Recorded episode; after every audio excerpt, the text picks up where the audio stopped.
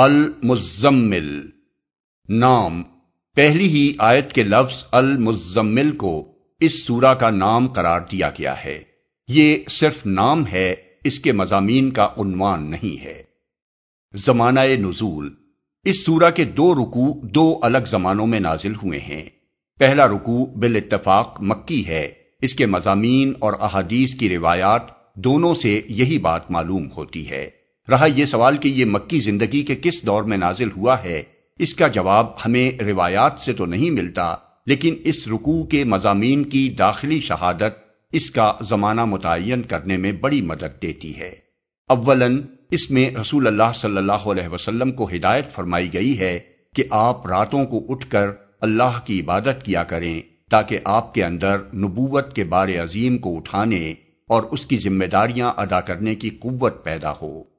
اس سے معلوم ہوا کہ یہ حکم حضور صلی اللہ علیہ وسلم کی نبوت کے ابتدائی دور ہی میں نازل ہوا ہوگا، جبکہ اللہ تعالی کی طرف سے اس منصب کے لیے آپ کی تربیت کی جا رہی تھی۔ ثانین اس میں حکم دیا گیا ہے کہ نماز تحجد میں آدھی آدھی رات یا اس سے کچھ کم و بیش قرآن مجید کی تلاوت کی جائے۔ یہ ارشاد خود بخود اس بات پر دلالت کرتا ہے کہ اس وقت قرآن مجید کا کم از کم اتنا حصہ نازل ہو چکا تھا۔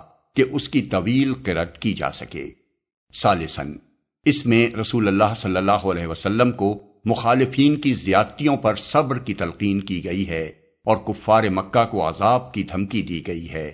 اس سے ظاہر ہوتا ہے کہ یہ رکوع اس زمانے میں نازل ہوا ہے جب رسول اللہ صلی اللہ علیہ وسلم اسلام کی علانیہ تبلیغ شروع کر چکے تھے اور مکے میں آپ کی مخالفت زور پکڑ چکی تھی۔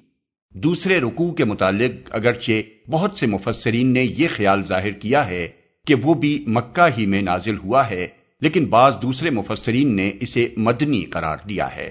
اور اس رکوع کے مضامین سے اسی خیال کی تائید ہوتی ہے، کیونکہ اس میں قتال فی سبیل اللہ کا ذکر ہے۔ اور ظاہر ہے کہ مکہ میں اس کا کوئی سوال پیدا نہ ہوتا تھا، اور اس میں فرض زکوٰۃ ادا کرنے کا بھی حکم دیا گیا ہے۔ اور یہ بات ثابت ہے کہ زکوٰۃ ایک مخصوص شرح اور نصاب کے ساتھ مدینہ میں فرض ہوئی ہے۔ موضوع اور مضامین۔ پہلی سات آیات میں رسول اللہ صلی اللہ علیہ وسلم کو حکم دیا گیا ہے کہ جس کار عظیم کا بار آپ پر ڈالا گیا ہے، اس کی ذمہ داریاں سنبھالنے کے لیے آپ اپنے آپ کو تیار کریں۔ اور اس کی عملی صورت یہ بتائی گئی ہے کہ راتوں کو اٹھ کر آپ آدھی آدھی رات یا اس سے کچھ کم و بیش نماز پڑھا کریں۔ آیت آٹھ سے چودہ تک حضور صلی اللہ علیہ وسلم کو تلقین کی گئی ہے کہ سب سے کٹ کر اس خدا کے ہو رہے جو ساری کائنات کا مالک ہے۔ اپنے سارے معاملات اسی کے سپورٹ کر کے مطمئن ہو جائیں۔ مخالفین جو باتیں آپ کے خلاف بنا رہے ہیں، ان پر صبر کریں، ان کے منہ نہ لگیں اور ان کا معاملہ خدا پر چھوڑ دیں کہ وہی ان سے نمٹ لے گا۔ اس کے بعد آیات پندرہ سے انیس تک مکہ کے ان لوگوں کو جو رسول اللہ صلی اللہ علیہ وسلم کی مخالفت کر رہے تھے، متنبع کیا گیا ہے کہ ہم نے اسی طرح تمہاری طرف ایک رسول بھیجا ہے، جس طرح فرعون کی طرف بھیجا تھا۔ پھر دیکھ لو کہ جب فرعون نے اللہ کے رسول کی بات نہ مانی، تو وہ کس انجام سے دوچار ہوا۔ اگر فرض کر لو کہ دنیا میں تم پر کوئی عذاب نہ آیا، تو قیامت کے روز تم کفر کی سزا سے کیسے بچ نکلو گے؟ یہ پہلے رکوع کے مضامین ہیں۔ دوسرا رکوع حضرت سعید بن جبیر کی روایت کے مطابق اس کے دس سال بعد نازل ہوا اور اس میں نماز تحجد کے متعلق اس ابتدائی حکم کے اندر تخفیف کر دی گئی جو پہلے رکوع کے آغاز میں دیا گیا تھا۔